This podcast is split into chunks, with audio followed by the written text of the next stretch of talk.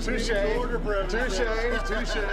GWS presents the greatest interview of all time with the WWE legend, The Undertaker. The last ride has been more than three years in the making. Describe how it felt having the cameras with you throughout this time in your career. Yeah, it was uh, it was really strange because um, obviously everyone knows I've been very protective of the Undertaker character and what is uh, what's seen and what isn't seen. Um, so it was very strange and and uh, initially uncomfortable for me having camera crews uh, following me around. Um, but as we as we went through this, uh, I, you know, I become more comfortable with it, and then obviously allowed more access into everything, which I'm so glad that we uh, we were we were able to do because uh, I think this docu series is going to blow people away. For the millions of fans around the world have followed The Undertaker for many years, what can they expect to learn about Mark Calaway, the person behind Undertaker in this docu series?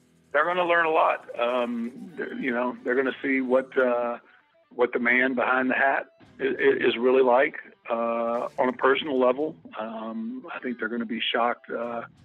I think they'll be shocked from the contrast between the Undertaker and Mark Calaway.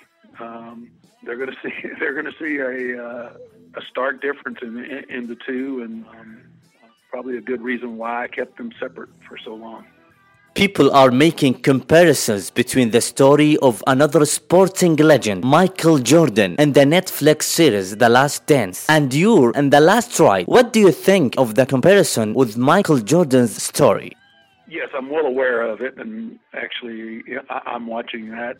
Uh, I'm watching that one as well. Um, I think there there are comparisons, but I think there. I mean, the difference is uh, obviously you know we're we're getting to a point whether you know I'm going to wind down and you know they're they're talking about I think more or less the the last years that the uh, that the Bulls were together um, on their their three peat championship. Um, but uh, they're probably I mean there are there are, there obviously are some similarities, um, but I think uh, the, the, the last ride is obviously I think a little more um, uh, a little more personal It's more on a personal level, but uh, I think uh, equally as intriguing and interesting.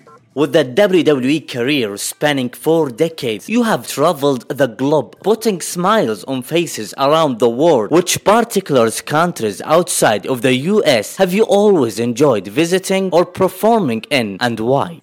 Man, I tell you what, uh, yeah, I've been all over the world. Uh, you know, I've always going, loved going to the UK, Germany, uh, Australia, uh, Mexico. Uh, just you know, the, the, fans there. They you know they obviously they don't get to see us as often, and um, the energy level. You know, when we go overseas, it's just it's phenomenal, and it's such a uh, you know it's so fun because there's so much energy in the arena that uh, you know you always want to go out and, and give it your best and um, I, I, will definitely once I do take that uh, that last ride, that will be something that I miss is uh, you know traveling internationally and, and, and seeing you know getting to see all the all, all the people in the arenas.